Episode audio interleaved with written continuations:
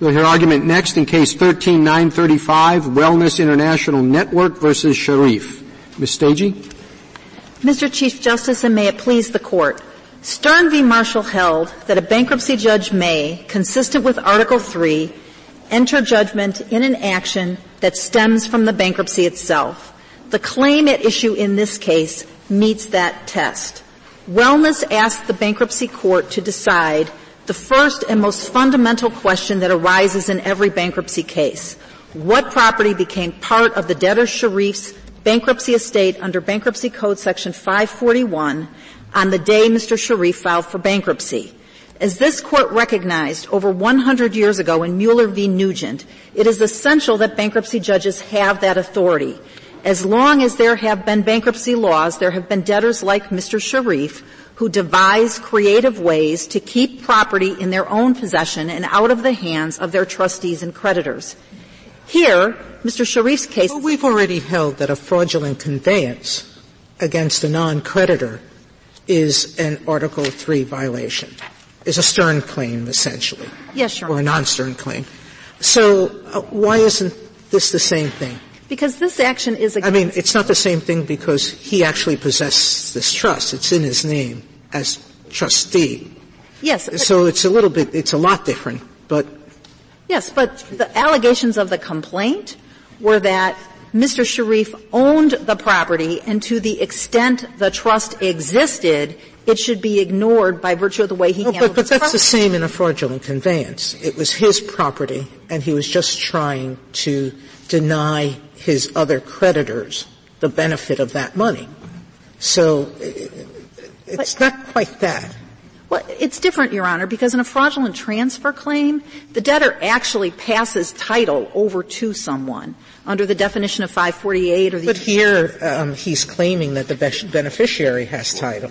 Yes, but that's the very dispute that the court was asked to decide under Thompson versus Magnolia Petroleum the issue is not what the debtor claims his title is, but whether he has actual possession. And so here, the assets what we have here are the condominium that he lives in, and he's lived in for 20 years, a pharmacy business, he's a pharmacist that he's been operating for many years and that in the past he had reported as his business on his personal tax return.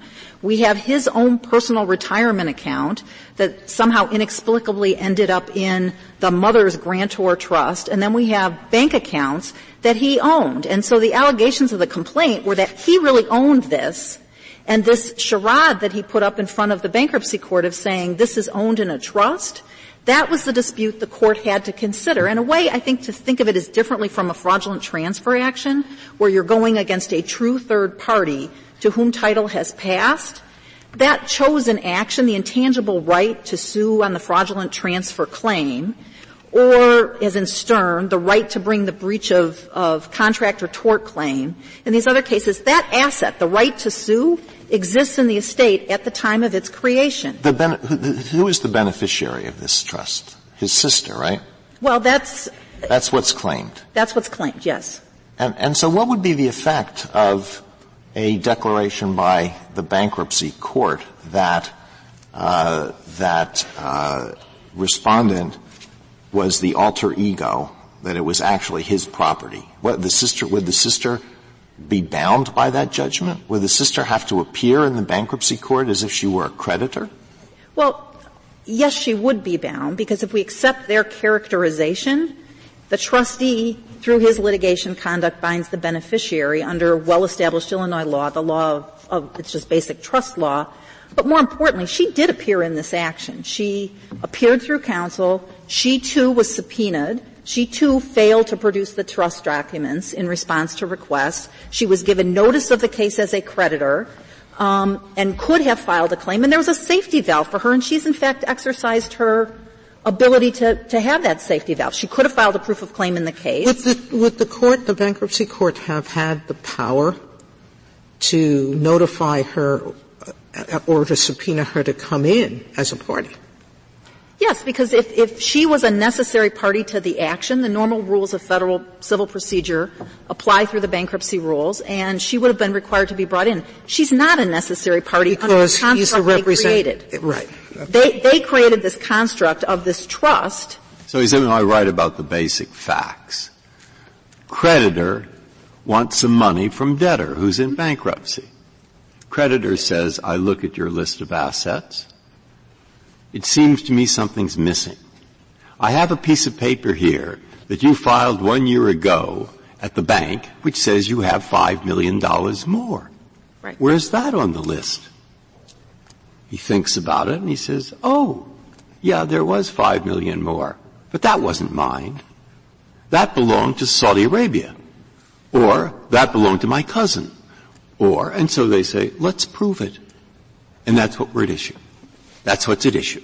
That's Can the bankruptcy court, it happens here that the claim is not Saudi Arabia, the claim is not my cousin, the claim is that the five million dollars was a living trust of which there seems to be very little record, uh, uh, uh, uh, which belonged to his mother. But in principle, it's no different, is it? In your view? No, that, that's exactly what we have. A simple We have- claim. We have We'll hear from the other side, which will say it's very different.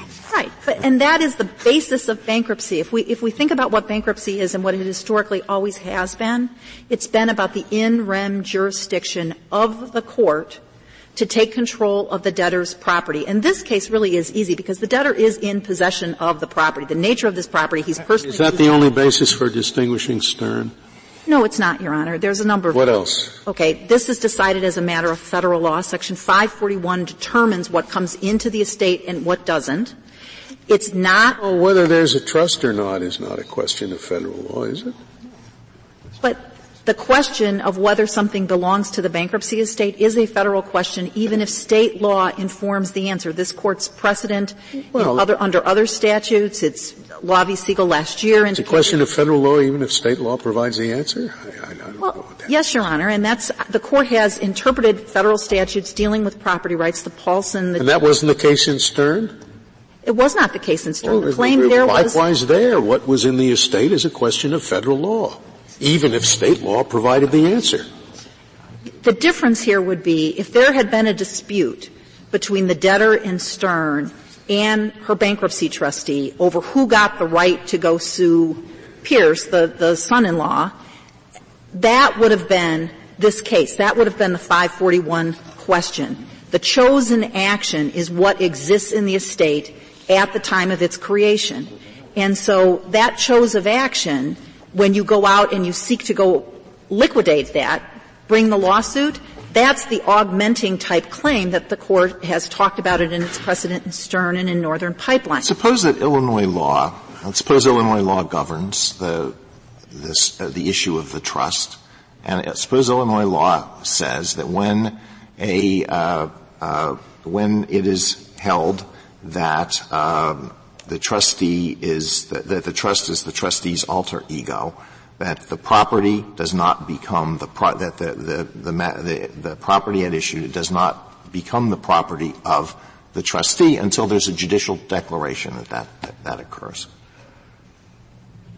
Well, I don't think that changes the analysis because ultimately, in a bankruptcy case, if you're going to have a So that's that would be a question of, of the status of this under Illinois law, not Correct. under federal law, right?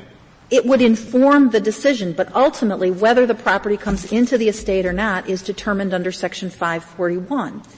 And so the, the Court of Appeals who have addressed this issue, and we list a number of those cases in um, the third footnote in our brief, all are very uniform. They are looking to state law in a variety of different contexts to figure out what the debtor's rights are in the property, because that's the Butner decision of this court. But ultimately, when you make that final determination that it is property of the estate, you look to 541. And Congress would have intended that disputes over trusts be part of that 541 determination by its inclusion of section 541D, which talks about what title the debtor holds, whether it's legal title or equitable title, which is directly, you know, driven toward trust because that's when you have a division of title. And so it was intended that federal law would cover that.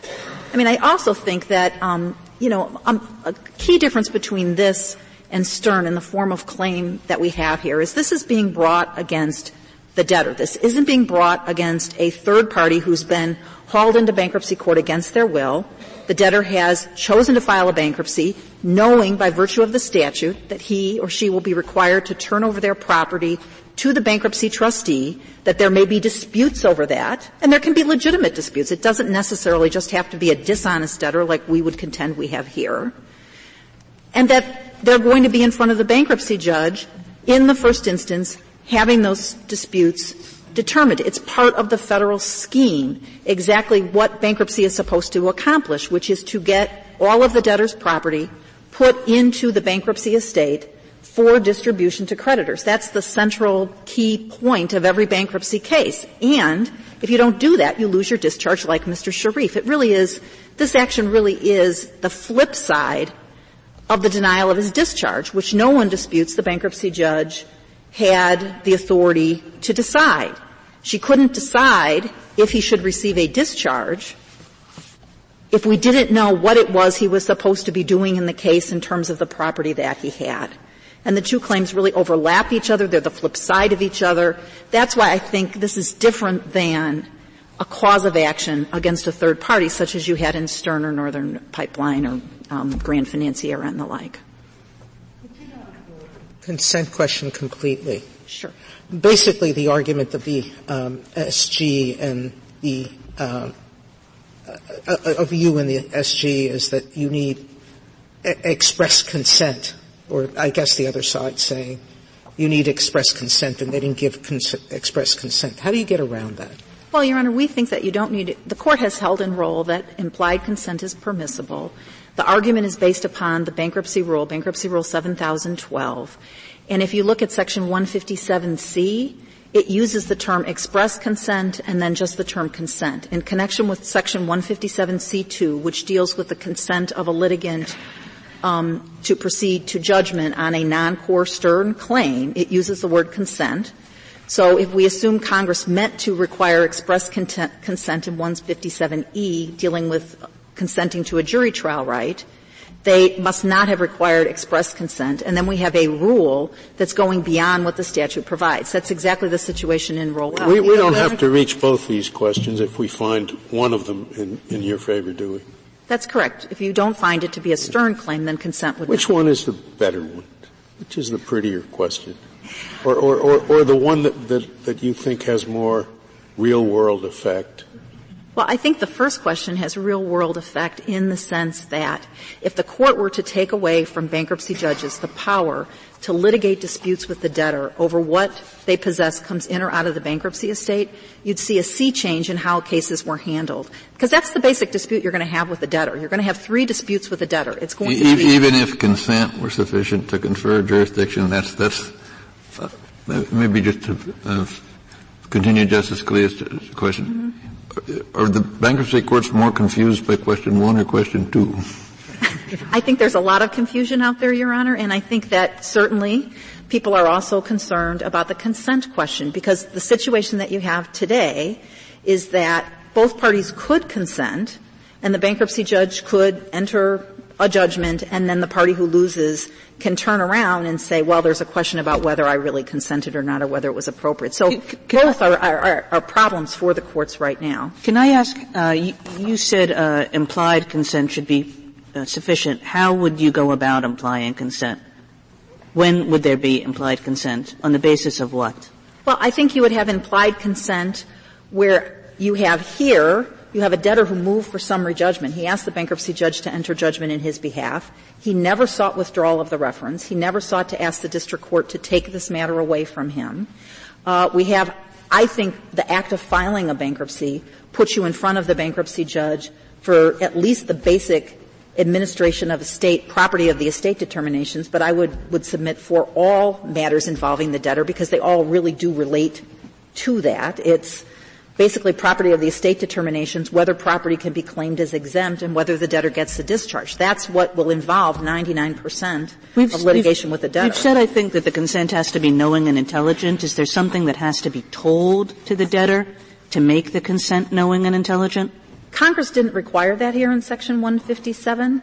And, you know, it's a maxim of the law that knowledge, you know, lack of knowledge of the law is no excuse. The statute puts you on notice that there is a list of proceedings, the core proceedings, that are like the old summary proceedings under the Bankruptcy Act, that the bankruptcy judge can decide to final judgment without the consent of the parties.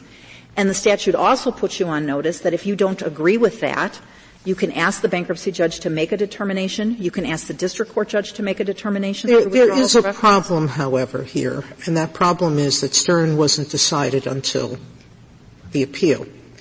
On rebuttal, I want to talk about the American colleges uh, appellate waiver argument. Yes, Your Honor. Thank you. Thank you, counsel.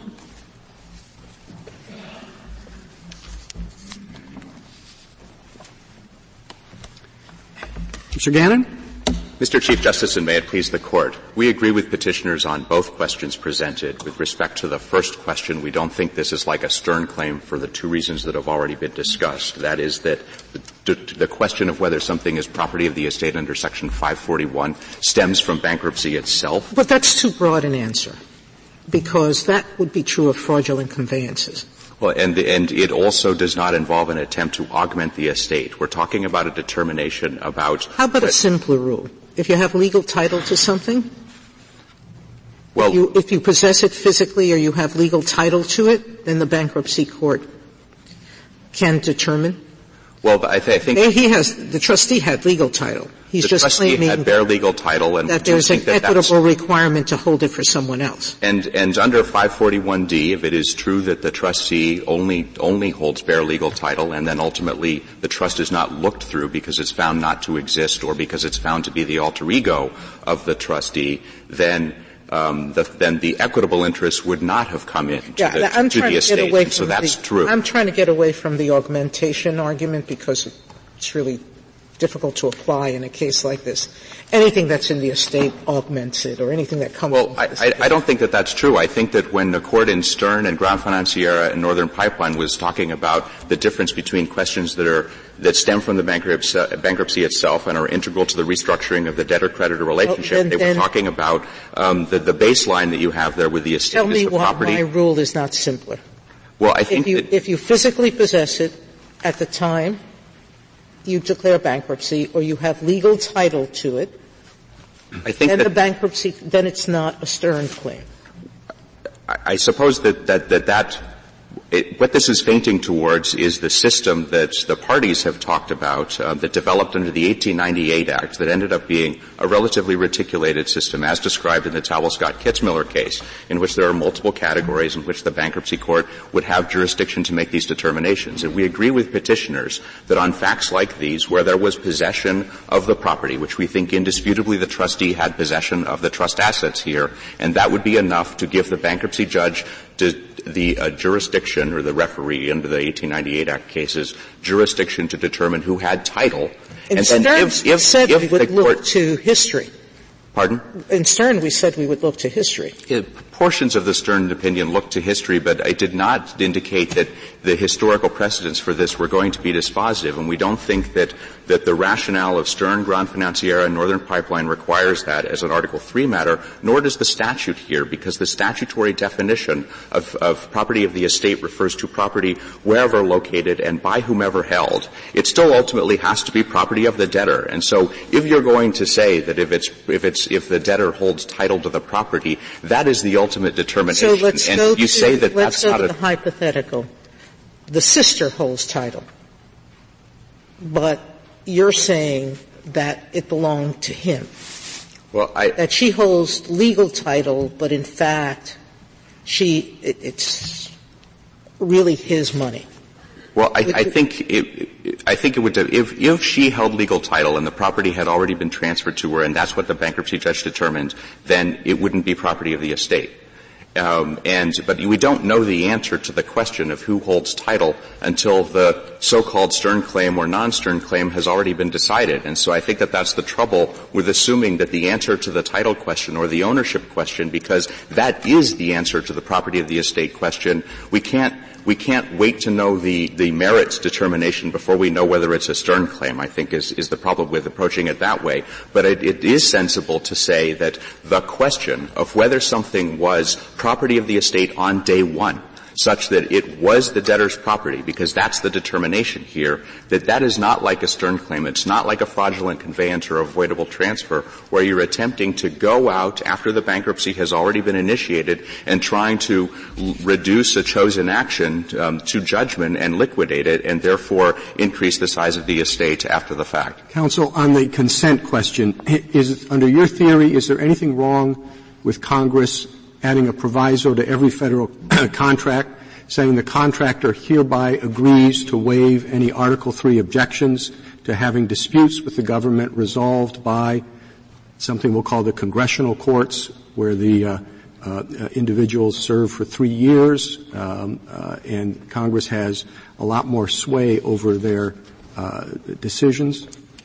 Well, I suspect yes. Um, if for no other reason than be, I mean, yes, not even yes, I why? I, I forget yes, the question. If for no other reason than because yeah, yes, it's okay. Yes, that that would be a problem. Um, I'm sorry that, that that would that would not be permissible. I, I, I've forgotten the question. Um, but the reason why this would not I thought it was an unforgettable question. I don't know. I, I, promise you I won't forget it now. Yes, uh, but uh, yes, we have no bananas. The reason the, the reason why this would be a problem um, is is because of the structural concerns that you raised there, which we don't think are present here. When you said that those were were congressional courts that would be more subject to supervision by Congress, we do not think that that describes the bankruptcy system. We think the bankruptcy system is akin to the magistrate judge system, where this court has repeatedly recognized that the structural concerns that were at issue in Schor were not sufficient sufficient to create a problem. You, you there are two things here. There is both the, the, the consent of the parties, but also adequate judicial control, both in the aggregate over bankruptcy judges who are appointed by and removable by Article 3 judges, and also in every individual case, because they don't get any bankruptcy case. Well, there's judicial control in the sense that you have deferential appellate review um, uh, and, and whatnot, but it still takes out of the federal courts our constitutional birthright to decide cases and controversies under Article 3. And, and I it's hard for me to see uh, how but I sort of vague, vague notions of, oh, well, the judges are involved there somewhere. But I, I, don't think that this is vague. We're talking about something different from just having um, appellate review after the fact. We're talking here about supervision of the bankruptcy judges, just like magistrate judges by Article 3 judges. They're appointed by, removed by them. They don't ever get a case unless the court agrees to give it to them. And that seems to me the principal difference between your hypothetical congressional court scheme, which is that the parties are all not even making a voluntary choice because Congress is deeming them to have made the choice, and then also no court is able to say, I do not want the transfer to happen. And both of those things are not true here because the parties are able to make the choice and the courts are able to withdraw the reference. The parties are always able to ask for the courts to, to, to, to withdraw the reference. This makes it just like the bankruptcy system with respect to whether it's a consentable um, constitutional violation. And so we don't think that this is like subject matter jurisdiction. And the court in Stern said that, that the division of authority between bankruptcy judges and district court judges in 157 is not a question of subject matter jurisdiction. And we think that is why it's one that's waivable. Can, can you go back to your experience in your office? Uh, I just want to know, it seems to me by memory, but I'm not positive, it is not totally unusual, uh, and we do have the power to give two affirmative answers where either answer would be sufficient. That is, we could answer both questions. Now, is your, uh, as a representative of, of the Solicitor General, is your reaction the same as mine, that there are cases where a court ha- where we've had two questions? And I, we say one would be enough for the party to win, so would two, but we think it's important to answer both, and we will. Um, I do believe that the court has done that. I don't have any particular cases um, at the tip of my. Perhaps so. Perhaps it's made other mistakes as well. You know. Uh, that's what I wondered. Is there any I, I, reason that strikes you that that would be a mistake? I don't know anything in the Constitution well, uh, or in any uh, precedent of this court that prohibits it. So I, I think saying it is a mistake does not necessarily make it one. I, think that that's something that would be um, in the discretion of the court. I do think that both of these questions are independently important. It is the case that petitioners can prevail and you could reverse the judgment of the Court of Appeals on either ground um, and would, without having to reach the other. Um, I do think that until the case below, there probably was not confusion in the bankruptcy courts about whether questions involving the definition of the property of the estate were Stern claims. Um, and so, but I do think that there is confusion about that uh, just by virtue of the fact that this case is here.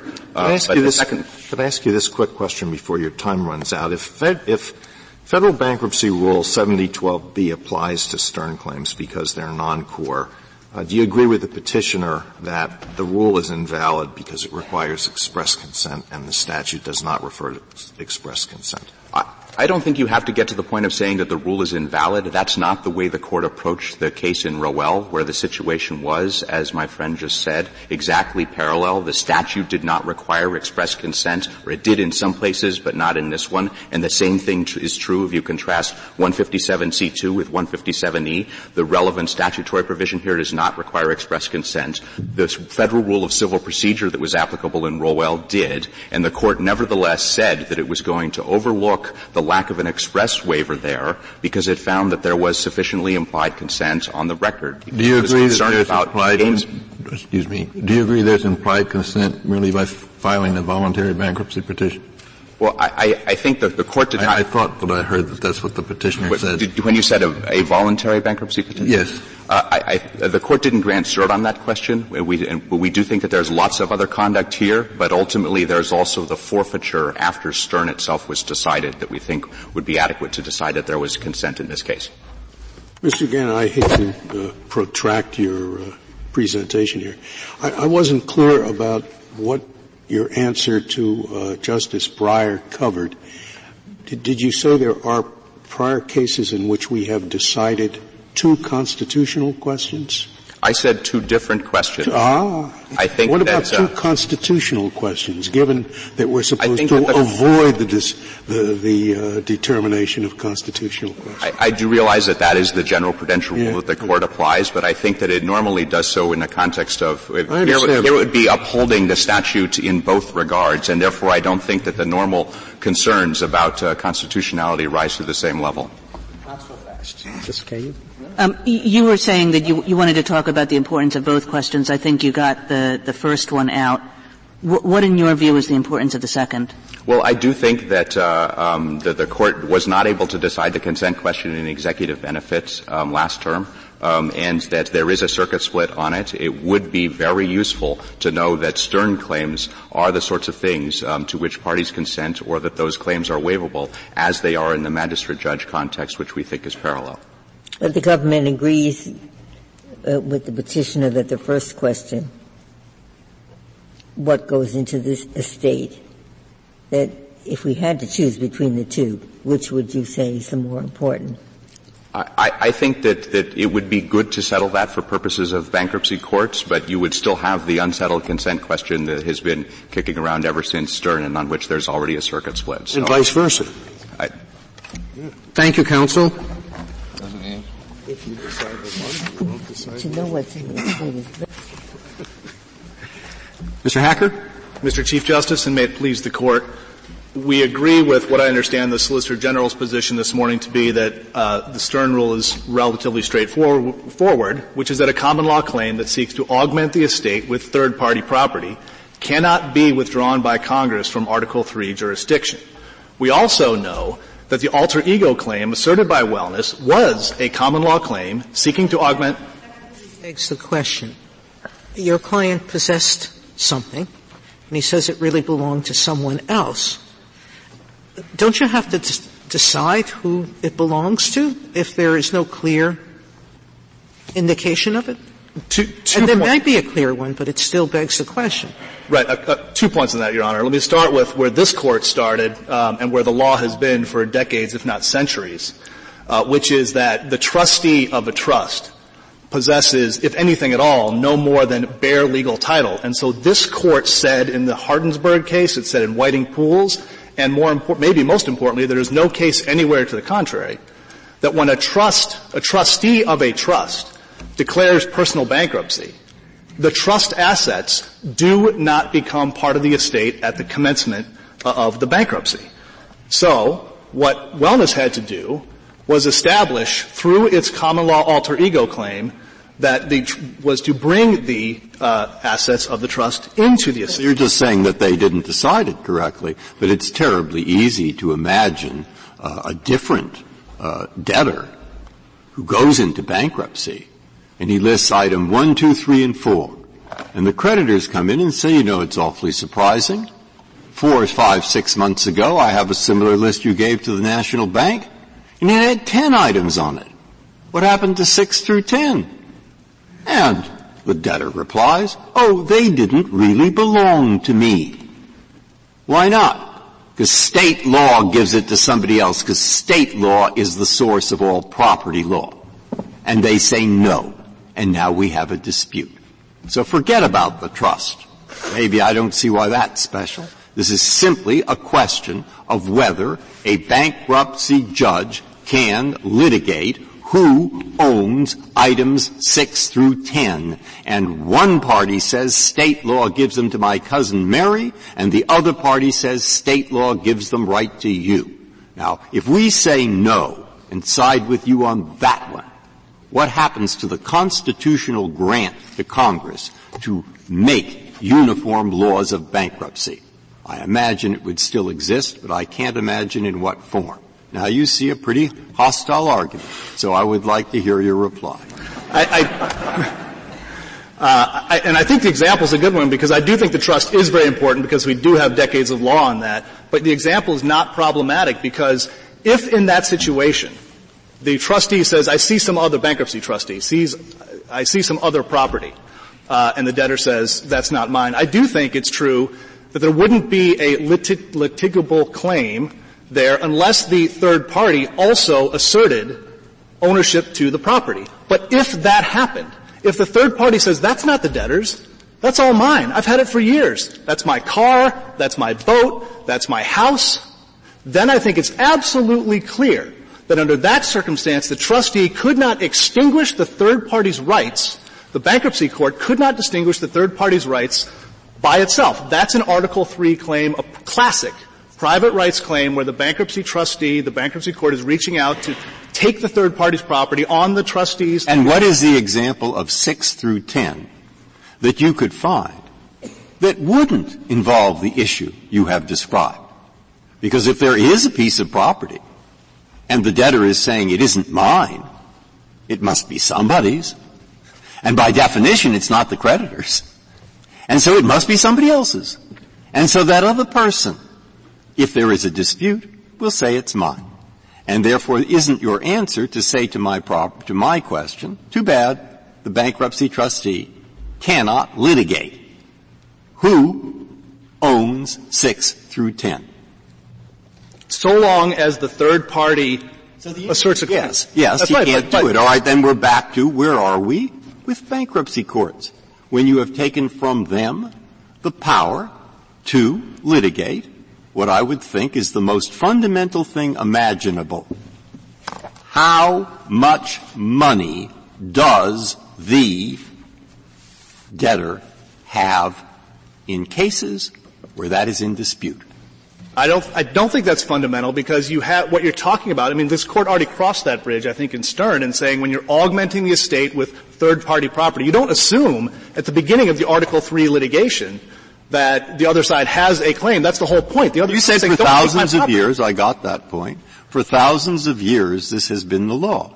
So can you think of any case? I, I find it rather interesting. I'm reading about Henry II, who in fact created many of the laws of England. So from the time of Henry II onward, is there a case that you have found somewhere which said that the bankruptcy trustee or the bankruptcy judge cannot litigate who owns property, the bankrupt or someone else, in the state, in the estate.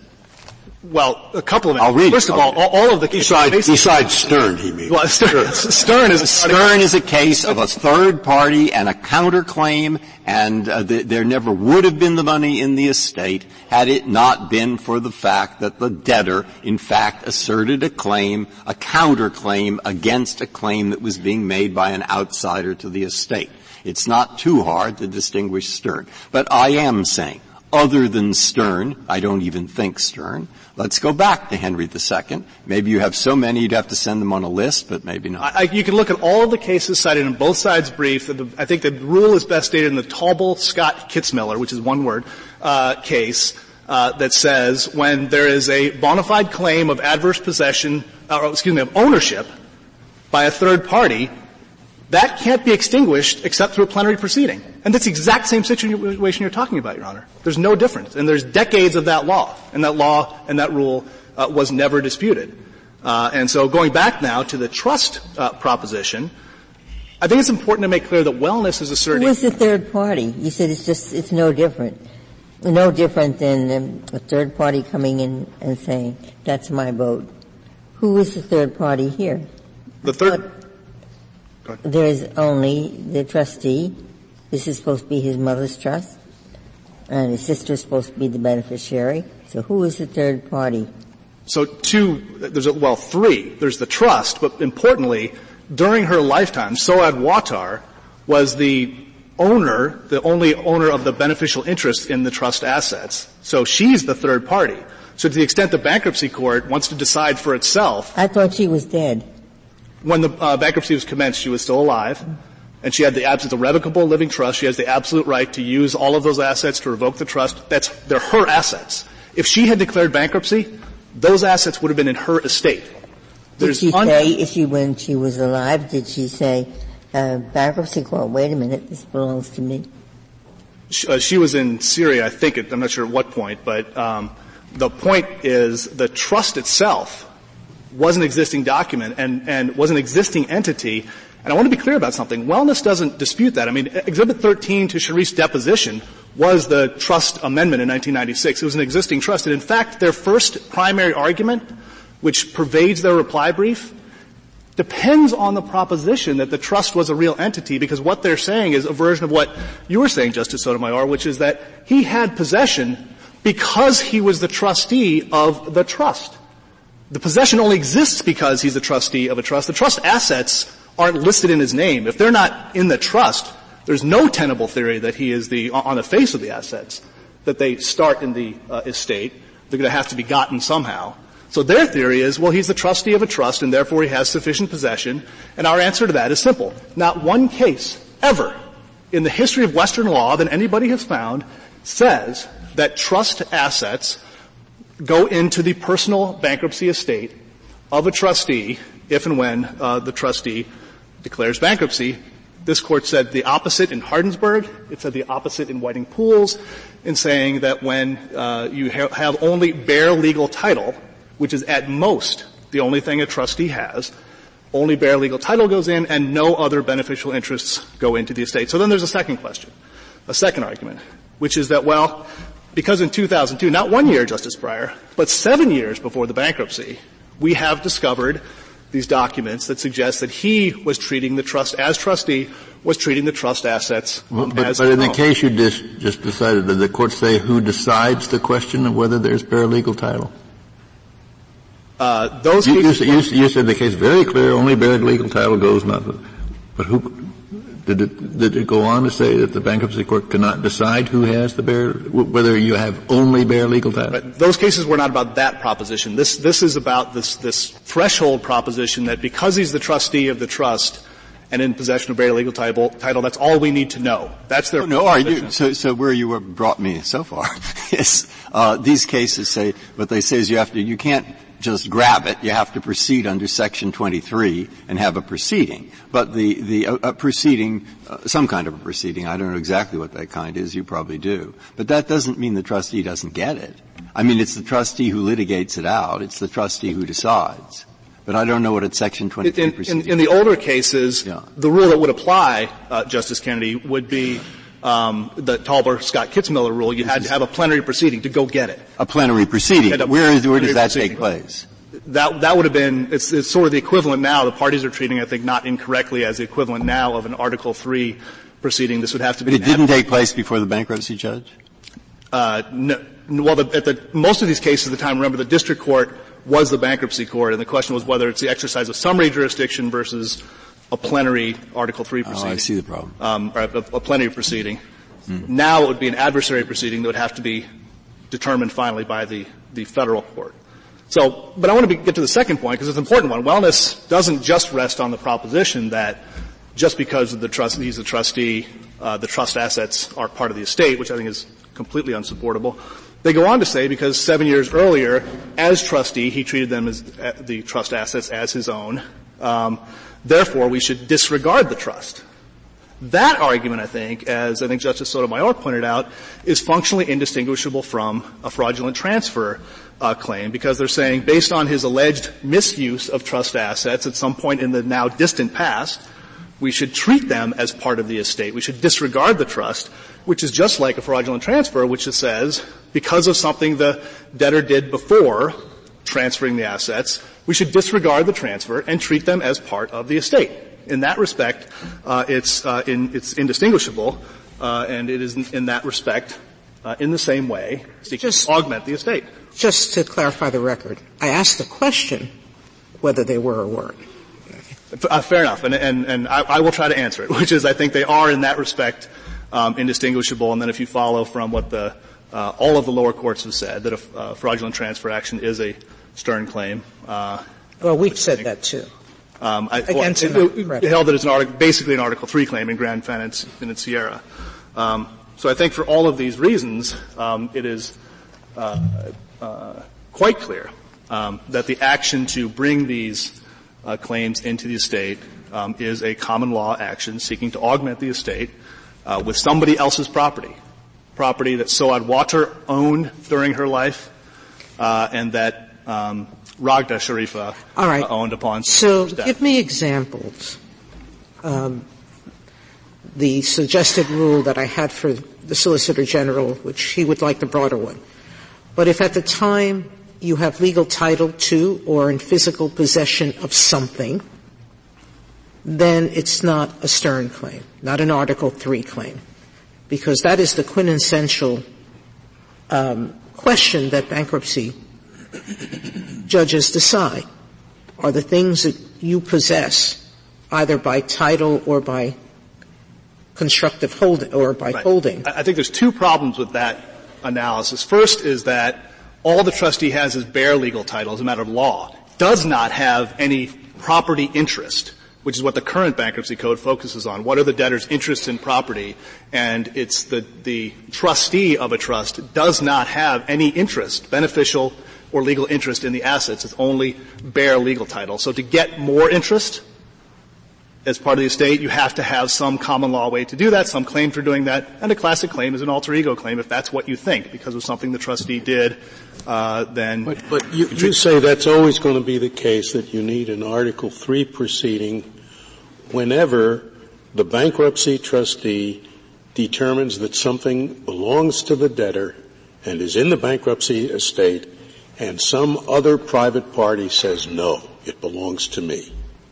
That always has to be litigated in an Article Three court. I, I, don't think this court needs to decide that. That's not quite the question here because the property interests from that, outside the estate. What, what, but I, I do think that what you're arguing. I, I, I, would not be surprised if the, this court were to hold one day that if a third party has a claim to property, comes into the court and says, "That's my that's my house," I know the debtor says it is, that says it's his, and the trustee thinks it is. That's my house. That that person is entitled to an Article Three adjudication right, for his that's rights. Exactly. That's right. Because uh, well, it's interesting. I, I, I mean, I, I've read the page you have there now with the cases, and I, I, see you can, the distinction will drive you towards that. Not 100% because there'll be some instances of colorable, Uh, of colorable title and so forth. Not 100%, but 99%. Items 6 through 10 go to a different court. But what, the constitutional question is the deepest one to me, is we do have a constitutional provision specifically giving to Congress the authority to create a uniform system of bankruptcy courts which have served our economy well. I think. That's what I read. Makes us richer. And on the other hand, we do have the question, as you point out, that this is determining a title where there are two people under state law contesting it. And so which prevails?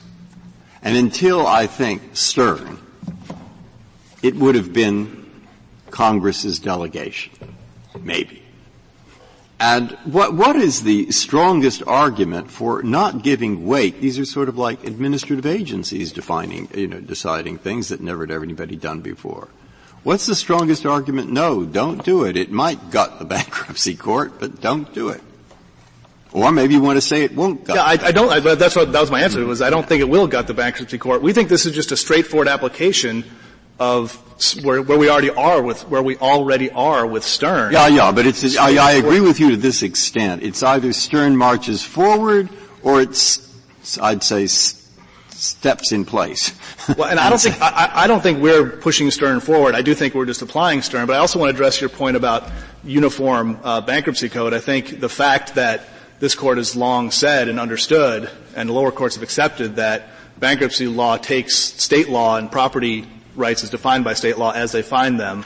That's all we're talking about here. To the extent there is a state law property dispute between a third party and the debtor slash bankruptcy trust trustee, uh, that that doesn't change the the uniformity uh, of the bankruptcy code. And, and I, I, suppose the constitutional provision uh, authorizing Congress to establish a uniform law of bankruptcy does not authorize Congress to establish bankruptcy courts that can decide questions which would normally be decided by Article Three courts. That's clearly right. You, you can establish bankruptcy law, but it's going to be an Article Three question: the extent to which the bankruptcy courts can exercise judicial power. I will answer one more point on um, Justice Sotomayor's uh, question. Um, I had two responses. The second one was that physical possession is not a great test, um, as this case shows. Uh, Sharif, as trustee, didn't physically possess anything. If anybody did, it was the banks where the trust assets were. So you can't think about it in terms of physical possession. Well, let's, let's, let me receive with this question one, one more step. That every day of the week, administrative agencies change state law. Every day of the week, they change state law even involving property. And in such a case, the question is whether has this administrative agency under authority of Congress changed state law affecting people's property rights in a way that deprives them of due process of law? Have they gotten fair procedure? And so is a possible answer to your problem. If the procedures of the bankruptcy court are fair when they litigate these questions of property right, the fact that they do affect state law and take property among persons switching it is not forbidden by the Constitution, where it indeed is authorized as part of a uniform system of bankruptcy law. I think due process uh, viewed that way is not sufficient. I think again this court answered that question uh, in Stern. There wasn't a claim that there wasn't going to be due process for the disposition of the of the property rights there. Um, the problem was that the bankruptcy court was exercising the judicial power of the United States in entering a final judgment. Uh, and if I can turn to that argument, um, I will. Um, Stern itself is based on the, a structural separation of powers concerns that private rights of this kind um, are exclusively committed to uh, by the Constitution to Article Three. It's about the exercise of judicial power, which entails uh, the implementation and enforcement of judgments of the United States that are entitled to full faith and credit by courts both in the United States and elsewhere pursuant to treaties. They're precedential. They can be law, they are law of the case in what can be very complicated cases that stretch around different courts uh, and go on for years. Uh, By the way, is, are the arguments you're raising now any different as applied to magistrate judges? If we rule in your favor in this case, are we calling into question our, ex- our acceptance of magistrate judge positions? Well, a couple of points. First of all, with respect to magistrate judges, it's only with respect to um, final adjudications uh, magistrate judges could so still your answer is yes, because you can do uh, on express consent you can do reports and recommendations. As, as to final adjudications of private rights matters, magistrate judges could still do something, uh, could still litigate and resolve uh, public rights, uh, whatever those kinds of uh, rights and matters are. Um, but I, I, do think it would be difficult after this case um, to say that, that, a magistrate can exercise judicial power of the United States to enter a final judgment um, based solely on consent. I think this court answered that question in Schor effectively. Schor would have been an easy case, an incredibly easy case if consent alone were enough.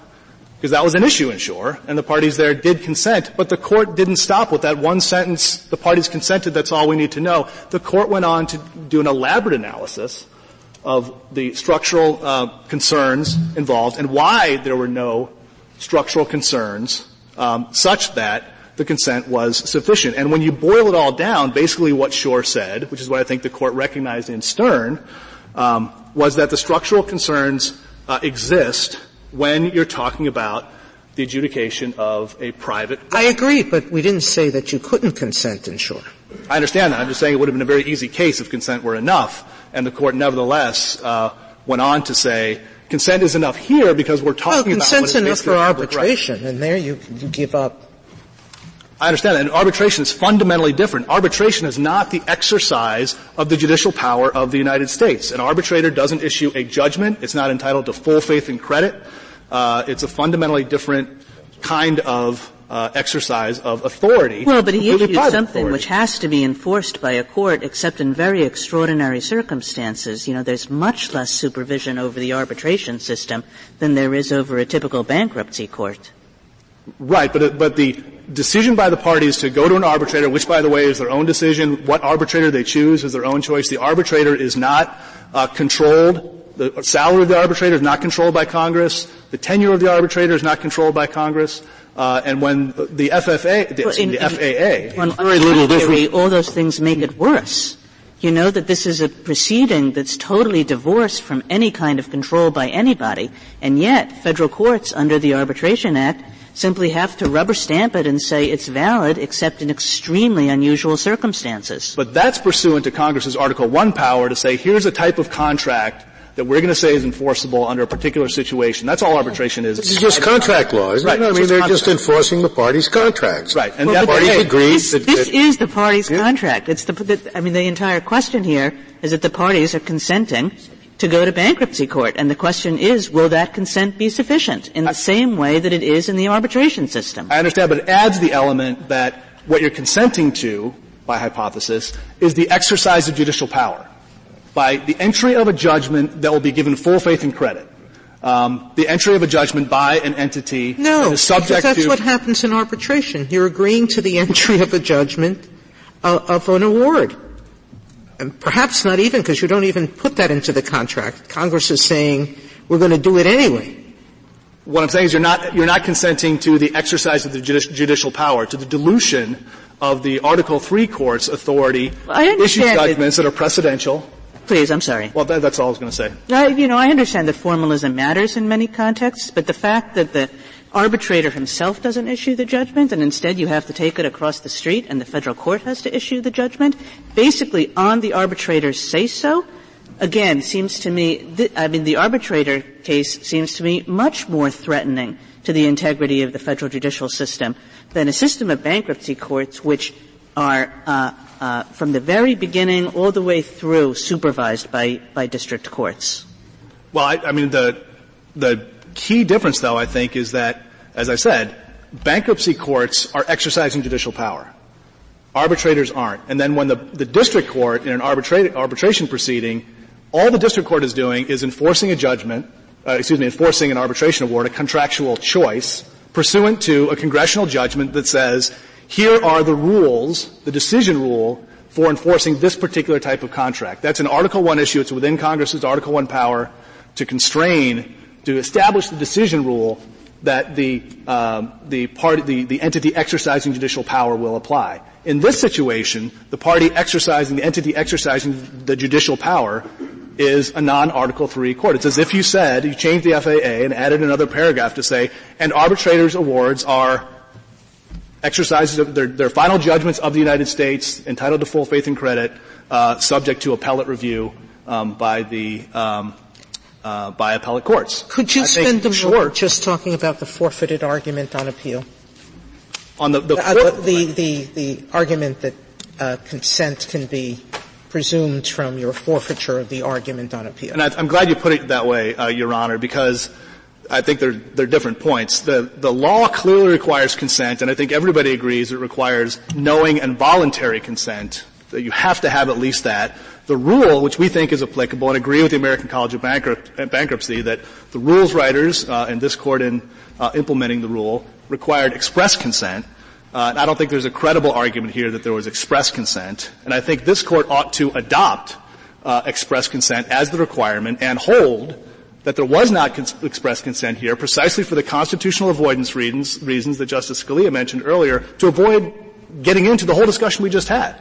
Because if there's insufficient consent here, then we don't need to decide the circumstances under which uh, consent is. But isn't forfeiture quite different from consent? It's not a species of consent. It's different from consent. And I'm, I'm sorry, I delayed getting to uh, Justice Sotomayor's uh, question.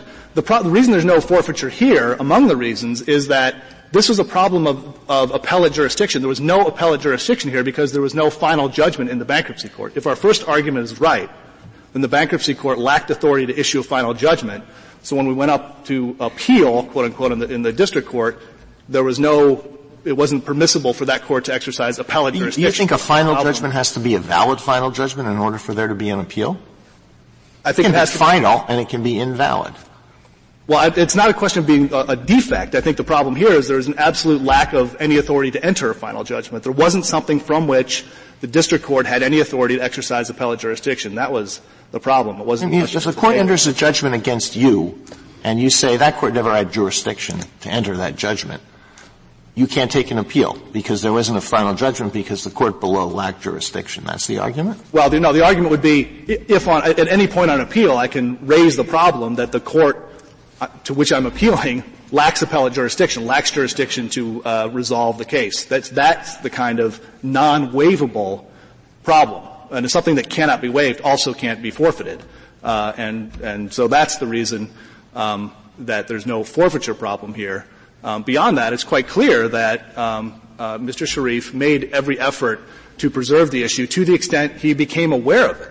It was only six weeks after Stern was decided that he filed his opening brief. Did not cite, cite Stern, that's true. But only a month or two later, um, his sister, Ragda Sharif, files a motion to uh, withdraw the reference. Uh, and then he immediately, essentially, his lawyer, realized what's happened. As soon as he's aware of the Stern argument, as soon as the Seventh Circuit issues its decision in Ortiz actually applying Stern, then he promptly raises this issue. He's not sandbagging. There's no gamesmanship here as soon as it's clear that he understands that his consent was required before what happened to him could permissibly happen, he demonstrated that he did not consent to the exercise uh, of that uh, of that of that jurisdiction.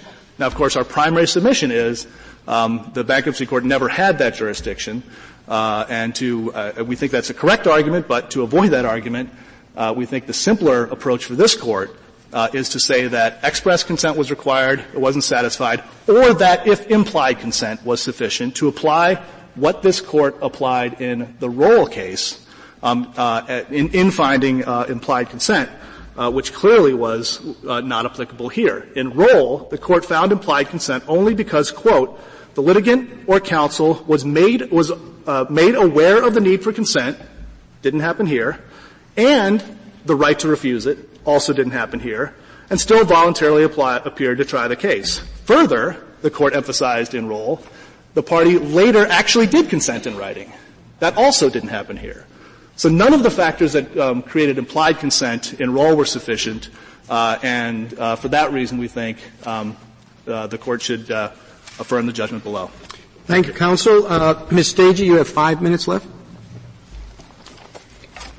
In response to the test that Justice Sotomayor p- proposed about possession, that in fact under the historic cases, the uh, Taubel Scott Kitzmiller case, that's the easy situation. The situation we have here where the debtor has actual possession of the property. And we don't contend that Mr. Sharif had had just legal fiction as a trustee possession.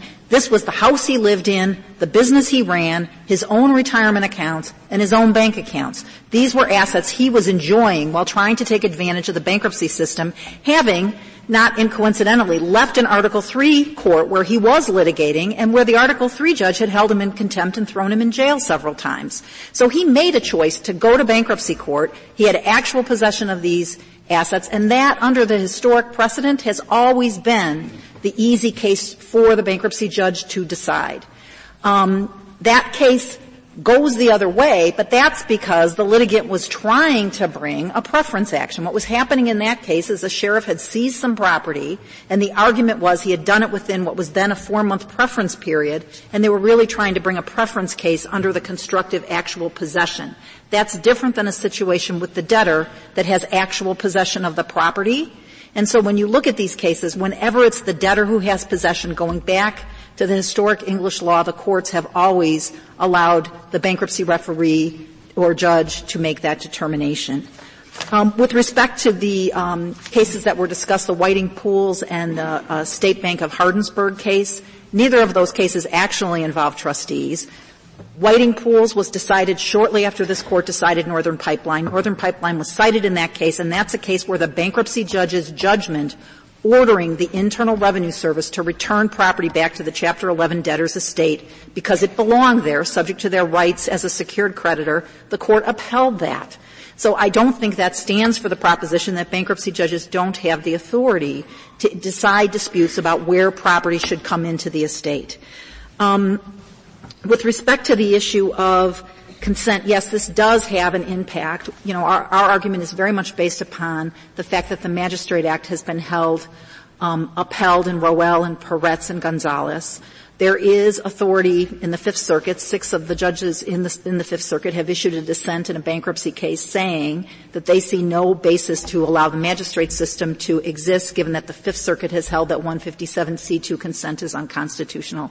So you do have a circumstance where the courts are, the lower courts anyway, are seeing the two systems as the same, and they are the same because the Article 3 judiciary has control over the bankruptcy process at every step. It refers the cases to the bankruptcy judges. It can take them away. Anyone who ever has a problem with the bankruptcy judge can always seek a motion to withdraw the reference, and it's the district court judge who decides that. There's also macro control over the system in the sense that bankruptcy judges are appointed by the Article 3 courts. They can be removed for cause by the Article 3 courts. And for all of the reasons that the courts of appeals that address this issue unanimously across the board and upheld the magistrate system, all of that rationale in those cases applies to the bankruptcy system. Taubel Scott. Yes. Well, he says that they say that where possession was assertedly held not for the bankrupt but for others prior to bankruptcy, the party in possession was not subject to summary judgment, could be divested only if a plenary suit under Section 23. By that, I take it he means it's this case. Uh, it's true that he said he was trustee. Uh, his mother says, no, no, it is my property or whatever, and, and uh, therefore that fits within that case, and therefore this is uh, one of the ones that went to a full court and mm-hmm. didn't go to the uh, uh, bankruptcy judge. He Says that's this case. What's your response to that? But that's not this case because the debtor has possession. And Taubel Scott sets out five circumstances in which we have plenary or summary jurisdiction under that statute. And on the easy side of the line, on the constitutional side, post Stern, is debtor's possession of that property. You can't make a claim like we have here. And Wellness never conceded that the trust was valid. That was the dispute before the court. You can't let a debtor well, you can, but you can't, it would be very difficult for the system if a debtor were allowed to say, I don't really own it. I'm using it. Well, the money here is in his bank account. That's the point. Yeah. I, I mean, you, you would have a circumstance where the bankruptcy judge would have no authority. And Mueller v. Nugent decided back in 1902, recognized that and said you would have courts that would have no ability to supervise the system that they're charged with supervising. Thank, Thank you. you, counsel. The case is submitted.